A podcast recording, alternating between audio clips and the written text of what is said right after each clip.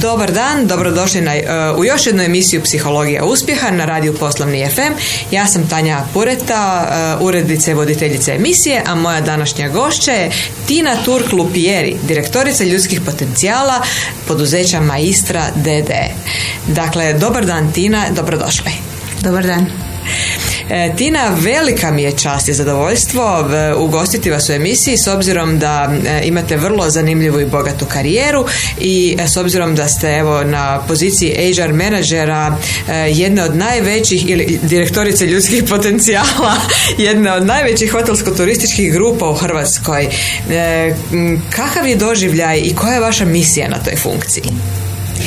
Pa evo, uh, Maestro Hospitality Group uh, uistinu je kompanija koja je prepoznatljiva na tržištu po svojim eminentnim uh, proizvodima zanimljivim, u zanimljivim destinacijama koje smo mi isto stvorili i, i razvijamo i dalje kao što je Rovin, Vrsar, Zagreb i Dubrovnik a naravno moja pozicija moja uloga u tome kao direktorica ljudskih potencijala bitna je ono što ja tu u principu najveće nekako osjeća sad kroz to pitanje kako ste me pitali e, šta mi to znači je to neku veliku odgovornost u, u, u tom dijelu uh, s jedne strane uh, odgovornost da imamo uh, uvjete rada, da imamo zaposlenike, da imamo programe osposobljavanja koje su adekvatni i primjereni i da se naši zaposlenici osjećaju dobro i da su angažirani i motivirani. Što znamo svi da nije najjednostavnije. Pa bi ja rekla da je moja misija u, i misija cijelog mog sektora ljudskih potencijala je da dižemo razinu razvoja organizacije prema gore. Znači da razvijamo ne samo samu organizaciju i, i, i mogućnost tog nekog konteksta u koje zaposlenici rade, nego u tome isto razvijamo kompetencije zaposlenika i pomažemo im u njihovom osobnom razvoju. I evo, tako shvaćam svoju misiju koja, koji time dobiva jednu veliku širinu, a pritom utječemo i na, i na neke standarde života destinacija u kojima radimo i ljudi koje radimo, koje rade u tim destinacijama, kako smo turistička kompanija u destinacijama gdje ne postoje više radne snage, moramo se pobrinuti i o, o smještaju i o onima koji se presele u te destinacije onda nastave kod nas raditi, a i živjeti i njihove obitelji, tako da evo, jako je tu puno kako bi rekla, e, ciljeva za ostvariti i, i evo, velika odgovornost e, ne samo mene nego cijelog našeg e, tima i svih nas. E, može se reći da je to stvarno jako prekrasna misija vaša, znači razvijati ljude, razvijati njihove kompetencije, da zapravo budu još bolji stručnjaci i još e, da im bude vjerojatno lakše i ljepše i ugodnije raditi. E, koliko zapravo je, koliko zapravo se prepoznaje kompetentna osoba i od strane gosta ili koliko je zapravo čovjek važan u turizmu? Pa evo, e, mislim da je čovjek tu najvažniji. E, čak je bila ona poslovića čovjek e, ključ uspjeha u turizmu koja je koristio hrvatski turizam kao neki promotivni, promotivnu kampanju. Ali ono što bi ja rekla, na primjer, često razgovaramo u firmi da li sad su u našim hotelima koji su, ajmo reći, ako se sad osvrnem na hotele pet zvjezdica, da li je to usluga na razini pet zvjezdica. I sad, ono što meni je uvijek drago čuti je da gosti koji su preputovali svijetom, koji su bili u različitim hotelima, različitim destinacijama kod renomiranih lanaca, kažu e, mi se kod vas osjećamo jako, jako ugodno. Drago mi je da je osoba s kojom sam razgovarao nasmiješena i da je napravila sve da meni bude dobro. Ali zašto je to tako? Zato jer većina zaposlenika koje rade u našim hotelima još uvijek je nekako s jedne strane čak i lokalno stanovništvo, a s druge strane su to u 95% su to um, zaposlenici koji su živjeli u Hrvatskoj, koji prepoznaju uh, koje su to neke naše vrijednosti, šta znači raditi na Mediteranu i koje su to neke, um, ajmo reći sa ljudske strane, uh, kako učiniti boravak ugodnim. I to gosti koji uh, su prepatovali svijet prepoznaju. E, I meni je to drago, drago vidjeti, drago čut. Možda nisu nam svi standardi, ono, kako bi rekli, po PS-u, međutim, evo, to je nešto što mislim da bismo mi kao kompanija, kao destinacija i kao, ne kao država trebali vrijednovati i cijeniti. Dakle, vi kažete da smo mi očito u Hrvatskoj gostoljubivi i da volimo ugostiti da, i volimo da se ljudi zapravo osjećaju kod nas dobro. Da nam to nije samo nekakva profesija, nego na neki način i vrijednost kao društvo? Pa mislim, pa mislim da je, da volimo da se e, naši gosti osjećaju dobro i, i to nekako ima ta neka prirodna, prirodna strana. Ja moram priznati, ja sam Slovenka i onda to možda malo drugačije i vidim i vidim da evo Hrvatima to ide lakše, tako da sigurno to je jedna, ajmo reći, generalna vrijednost. Um, ali, na primjer, imamo kad surađujemo sa kolegama iz drugih država, država više su oni vezani uz neke standarde, uz neke procedure i onda kroz to oni u principu isto osiguraju da je usluga dobra. E sad, e, ono što bi nas činilo još uspješnim da uspijemo to nekako izbalansirati, ne? da s jedne strane tu neku prirodnu želju po udovoljiti, zadovoljiti, da se neko osjeća dobro, još tu malo, ajmo reći, e, e, proceduralno usmjerimo, korporativ, ajmo reći korporatiziramo i da osiguramo taj neki uh, održiv, održiv razvoj, ne? da učimo na pogreškama. Mhm. Dakle, da ta gostoljubivost ne bude samo nešto što je onako prirodno ide, nego da bude standard koji se uvijek na isti način pokazuje i pojavljuje. Da. I ono što u principu vidim je da naši zaposlenici koji dolaze, ajmo reći sa tim nekim predispozicijom gostoljubivosti i želje udovoljiti udovoljiti na način da se gost osjeća dobro. Puno lakše onda na to stavljati, ajmo reći, neke standarde kroz, kroz edukacije, kroz praćenje, nego da sad obrnuto da imate proceduru, pa onda trebate nekog naučiti kako se, kako se lijepo smije, ne, tako da da, imate pravo. Bolje ići kroz to da se, ako se osoba već dobro smije, lijepo smije sama po sebi, da to onda na neki način dobije formu, nego da se kroz formu dobije. Evo Tako da veseli taj potencijal koji ja ipak mislim da mi tu još imamo puno. Pa evo, rekli ste da ste ovaj, e, Slovenka, pa recite kako to da ste došli u Hrvatsku i da ste direktorica jednog hrvatskog poduzeća. E, što vas je dovelo u Hrvatsku? Nije valjda ljubav? Pa je. E, ali ja mislim da je to najljepši, ajmo reći, e, motiv. E, ja sam se preselila u Istru nakon što sam sa sadašnjim suprugom smo odlučili da ćemo živjeti u Istri i evo to, to definitivno je bila dobra odluka i dobro se tu osjećam i veseli me evo da mogu isto se i u tom poslovnom dijelu isto izraziti da sam nastavila taj neki svoj put radeći u korporacijama.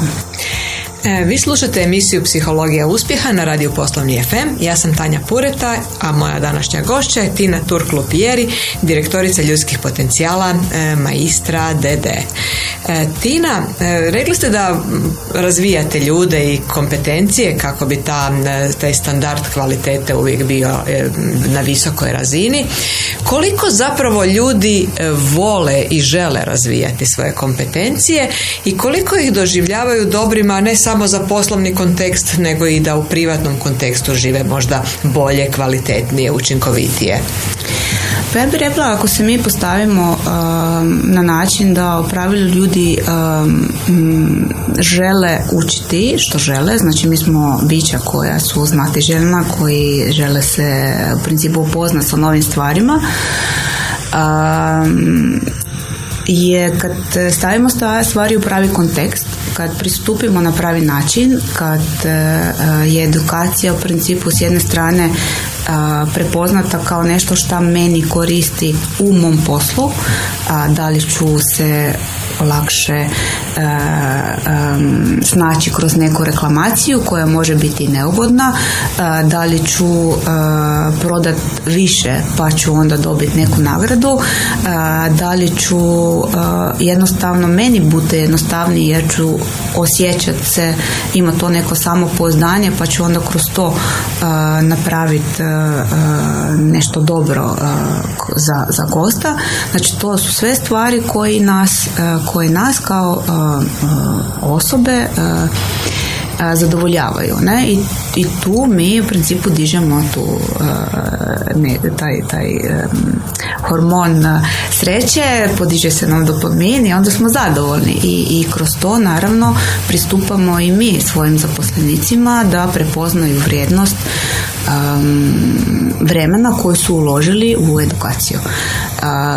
Tako da Znači, edukacija nikad dovoljno, ali bitno je da se one prepoznate kao nešto što njima koristi u poslu.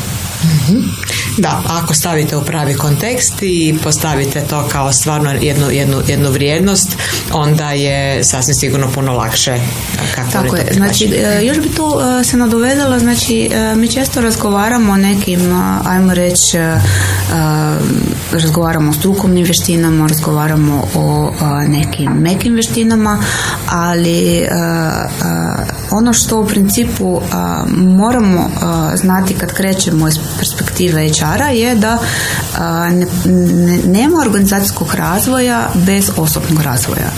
Znači, mi moramo prepoznat da kad razvijamo pogotovo menedžere ili lidere da moramo staviti na taj naglasak osobni razvoj i tu ulazi sad ta mnoštvo nekih alata i, i načina i metoda i pristupa. Kad ti malo zagrebeš mislim to su ovaj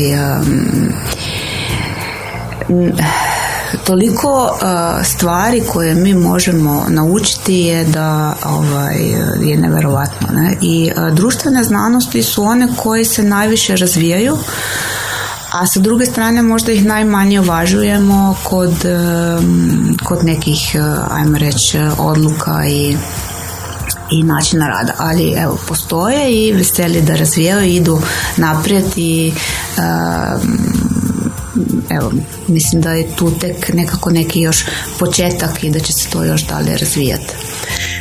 Koliko zapravo e, voditelji ono, su spremni na taj osobni razvoj i koliko e, su svjesni da je on važan kako bi mogli još bolje raditi s ljudima jer kad dođete na poziciju voditelja onda vi, više manje se radi stručni posao više se radi znači kroz ljude.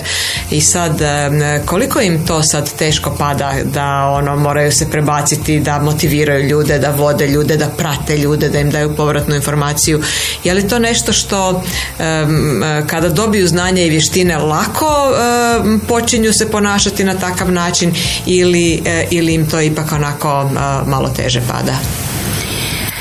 Pa ja mislim da većina već, svima nama postoji svako od nas ima nešto što mu ne ide dobro ne E, znači neki su u tome malo bolji, neki su malo loši, ali e, ja mislim da svi e, kad, kad krenu, kad vide da u principu se razbije taj mit da, da se ti rodiš sa tim kompetencijama, kad se razbije mit da se u principu puno tih stvari može naučiti, i da postoje konkretni alati, konkretne metode i načini kako se time bavimo i kad upoznaje stručnu osobu koja im u tome pomogne, onda mi razbijemo sad taj, ajmo reći, tu neku barijeru I sad, koliko svih stvari, neki napreduju malo brže, neki malo sporije, ali bitno je znati da, da svaka ta osobna promjena jako dugo traje.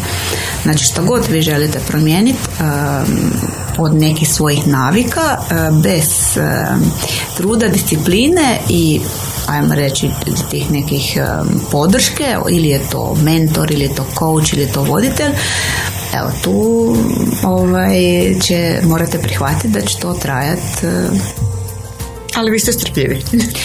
Pa evo, ja bih rekla da e, strpljenje sigurno je nešto što vježbam. Ovaj, ne kažem da sam jako dobra u tome, ali evo, mislim da ovaj, učim ja tu um, tu, tu, tu, tu vještinu mm. i evo za sada sam zadovoljna kako vide ali imam tu ja i ja prostora da, da za napredak. Za napredak, da, da, je. Pa da, ali sasvim sigurno vidite da ipak e, da, da taj proces dono, dovodi do rezultata, pa kad vidite rezultate, onda na neki način vidite i da se strpljenje isplati, jel Absolutno. tako?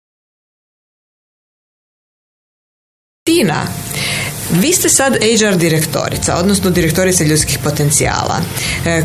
Prije toga ste zapravo radili e, u konzultantskim kućama Unicredit banka, Deloitte, e, Ernst Young, gdje ste vodili projekte s područja strateškog i organizacijskog razvoja, preoblikovanja poslovnih procesa, prodaje, reorganizacije poslovanja. Niti se ne spominje HR. Kako to, koliko su vam ta prošla iskustva pomogla u, u današnjoj funkciji? Koliko je zapravo dobro da ste upravo tako postavili karijeru? Pa evo ja, ja e, znači kao što sam rekla e, radila sam u velikim organizacijama u, e, kao konzultant i kao izvršna direktorica Unicredit banki u Sloveniji. I sad ono što bi ja rekla da su većina tih projekata bili vezani uz neki organizacijski razvoj i time i uz HR i u razvoju kompetencija, procesa, organizacije. Ono što su meni e, ta iskustva dala je da sam kroz e, te neke velike organizacije e, imala pristup jako zanimljivim mentorima koji su meni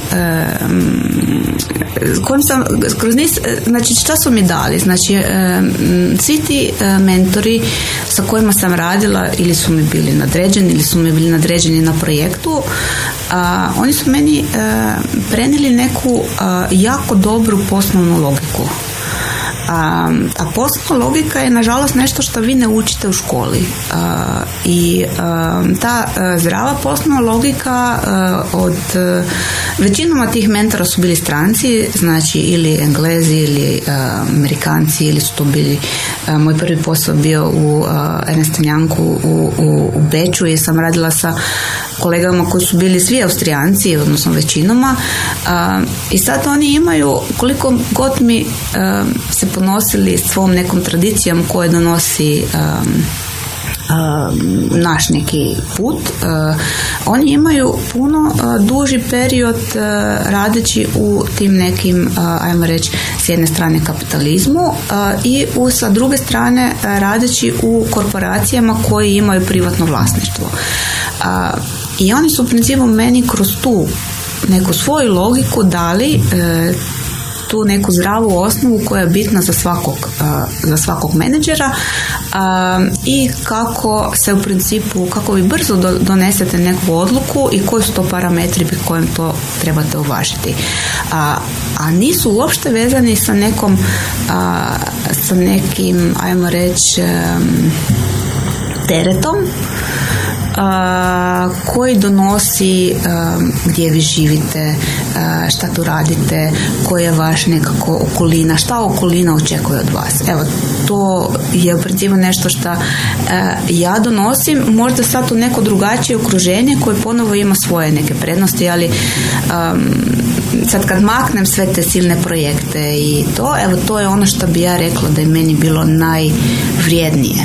Znači svake od te organizacije ja donosim neko iskustvo tih ljudi koji su kroz način rada, kroz svoju etiku, logiku i, i, i motivaciju tog nekog ostvarenja poslovnog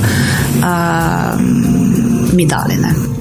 Znači, e, oni su vas oblikovali u jednog pravog menadžera koji zna e, gledati prave parametre, donositi, do, odnosno e, sagledati što je ispravno i donositi dobre poslovne odluke. Pa ja mislim da je to, to bitno, ali to je samo pola priče. Ne? E, ovaj drugi dio e, tog, ajmo reći možda malo više tog nekog e, osobnog razvoja empatije, e, to isto moramo razvijati. Ne? Tako da isto moramo razvijati učiti i to možda sam ja tek kasnije počela osvijestiti koliko je to bitno uh, za mene osobno, a i za tim ljudi s kojima radim i za, uh, za cijelu organizaciju. Pa su onda bile, uh, išla sam u školu za znači za organizacijski razvoj e, i evo to su stvari koje u principu moram priznati da ako gledam ja svoj, neki svoju karijeru e, dosta sam ja stvari ciljeno razvijela ne? znači to mislim da je isto bitno da kad govorimo da, da šta bi mi koji to neki put koji trebamo ići je da vi znate šta vam nedostaje i onda to u principu tražite gdje, gdje i na koji način ćete, ćete usavršiti, ajmo reći tu nešto što biste htjeli Jako zanimljivo, jako zanimljivo je da, ovaj, da ste zapravo osvijestili da, da ste krenuli prvo od ovih menadžerskih vještina i da ste onda osvijestili te jedne liderske vještine, znači utjecajnosti na ljude kroz empatiju i tako. Koliko je zapravo ta empatija bitna? I koliko ste uspjeli usvojiti sve te parametre? pa ja mislim da ta neka ljudska strana e, nas kao menedžera, korporacija, mislim da je jako bitna. i, i, i, da mi razumijemo sugovornika da se da znamo razmišljati i kroz neku drugu perspektivu ne? i da, i da e, smo svjesni toga da ne postoji samo naša perspektiva nego da je ajmo reći da je to mnoštvo drugih i da je naša perspektiva nekako određena time E, nekim našim putem, a da neko drugi dolazi skroz sa nekim drugim e, e, ajmo reći pretpostavkama i da to treba uvažiti, da treba se znati tome prilagoditi. I naravno u sve to je neko razumijevanje za to, ajmo reći, šta osoba donosi dobro u bilo, koju, bilo koji odnos, bili on poslovni ili privatni, evo to je onda šta mislim da moramo osvijestiti. Ne? Ne postoji samo jedna istina, nego puno istina i sad trebamo živjeti sa svim tim istinama. E pa da, da, malo bude gužva neke pute, ali...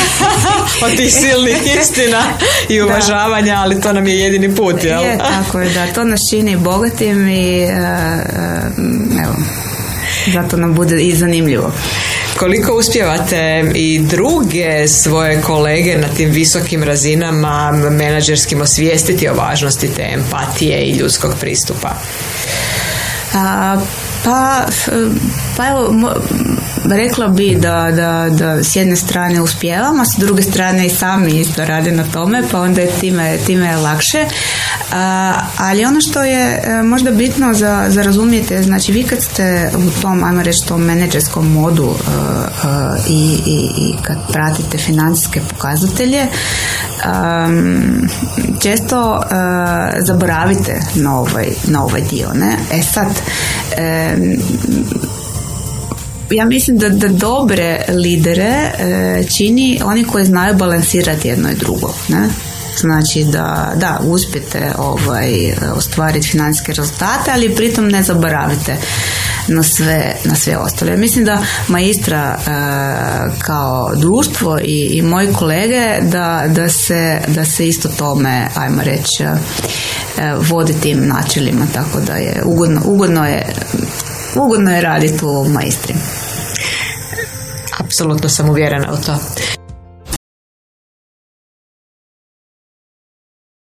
Tina, imali ste izazov spajanja tvrtke HUP Zagrebi u Maistra grupu. Koje e, sve izazove pred e, ljudske potencijale stavlja jedno ovako veliko spajanje? Pa evo, Maistra Hospitality grupa, e, mi smo krenuli kao, ajmo reći, pazinari smo bili Rovini Vrsar sa, sa hotelima, naseljima i kampovima u tim destinacijama, sa kupnjom Hupa Zagreb, proširili smo se na Zagreb i Dubrovnik. Um, I time smo dobili priliku da nekako izrastemo i tog, ajmo reći, lokalnog e, poduzeća u kompaniju koja posluje na, na tržištu uh, cijele Hrvatske. I to je definitivno prednost koju smo mi dobili kao kompanija.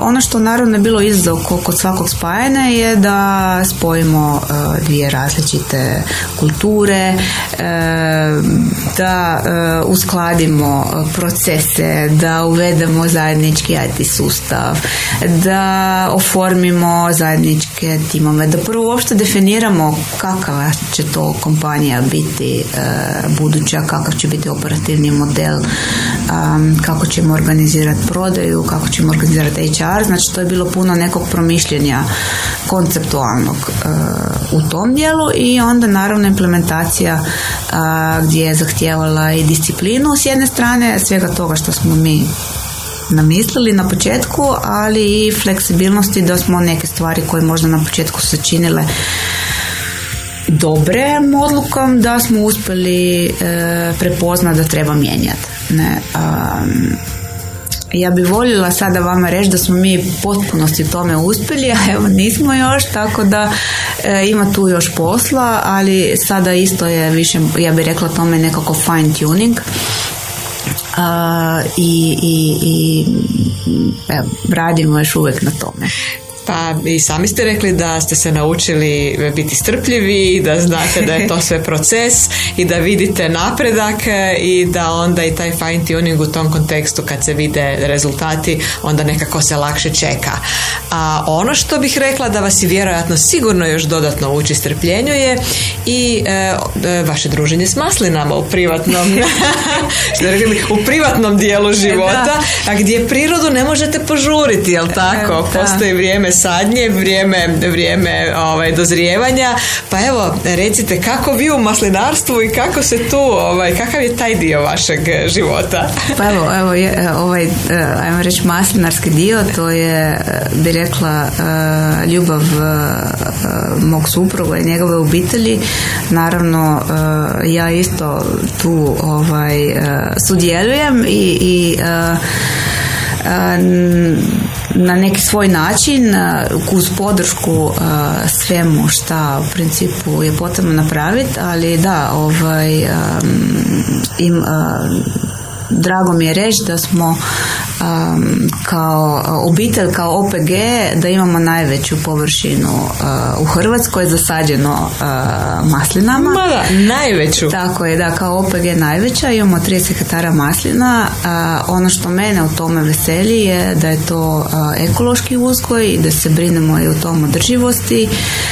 Um, I masline su nekako uh, bilke koji, koje uh, isto um, daju s godinama uh, znači treba biti strpljiv, treba uvažiti te neke prirodne danosti i prirodu i, ali one daju jako kvalitetan proizvod um, koji isto ima te neke zdrave neke benefite za nas a je i u prehrani isto zanimljiv kao ja bih rekla upgrade ukusa koji mi radimo evo taj dio možda mene čini tu neku moju znati želju i kreativnost gdje ja volim isprobavati te, ajmo reći, različita ulja koje proizvodimo, sa kojim hranom najviše, najljepše se sljubljuju, kako, kako možda koristiti ulje u, u nekim kolačima koji se inače ne koristi. Evo, volim eksperimentirati i onda kroz to, ajmo reći, pokušavam i, i pomoći i surađujem u tom, ajmo reći, obiteljskom biznisu.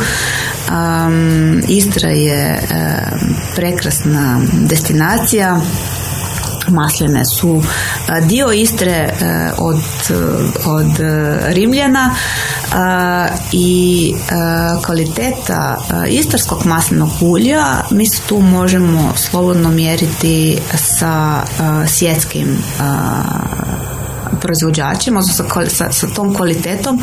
Znači to je jedan od proizvoda koji mi možemo reći da smo u, u, u svijetu među top a, a, top proizvođačima po kvaliteti tog ulja. Evo, to je sigurno jedan, jedan od tih proizvoda gdje može Hrvatska biti ponosna da se u Istri proizvodi tako maslino ulje. I drago mi je da moja obitelj sudjeluje u tome.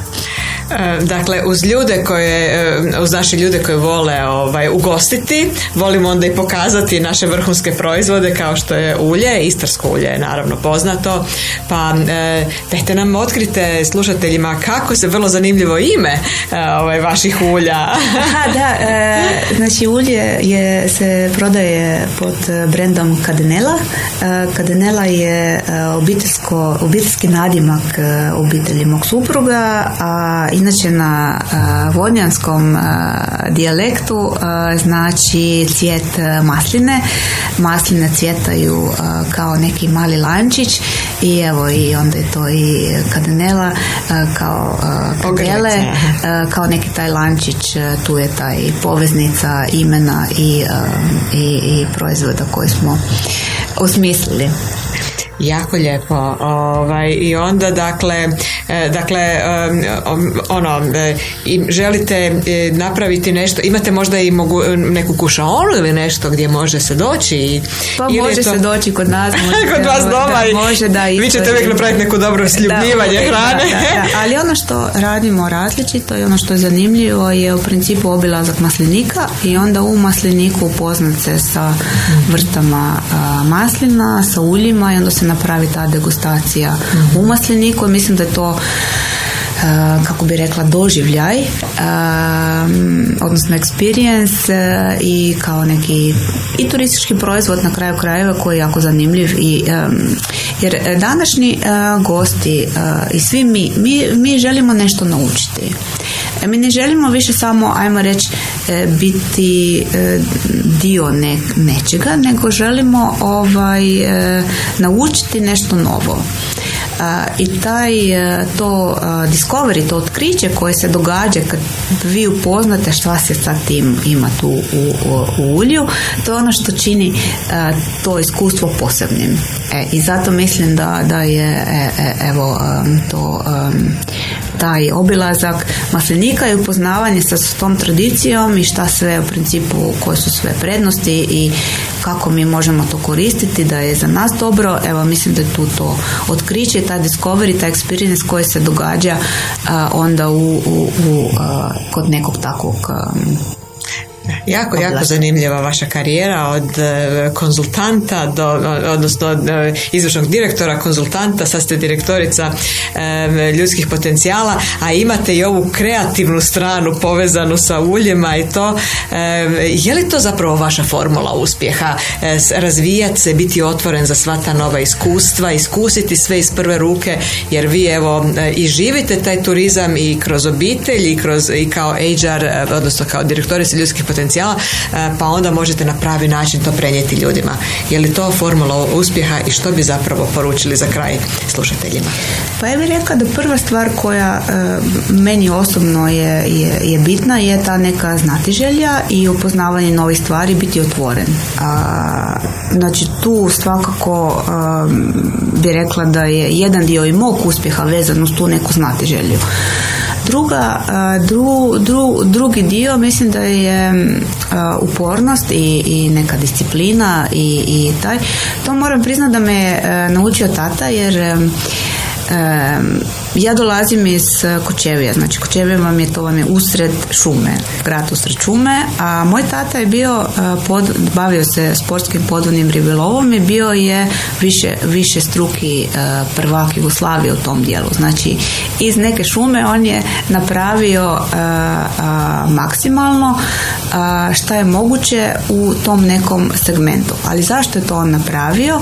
Zbog toga jer ga je to veselilo jer je on istinito to volio i ovaj taj treći dio znači uz znatiželju i upornost kad mi pronađemo ono što nas stvarno veseli onda nam ništa nije teško. I kroz to onda možemo mi ajmo reći, nizati te neke uspjehe jer radimo ono što nas veseli. A put do toga moramo otkriti. Evo.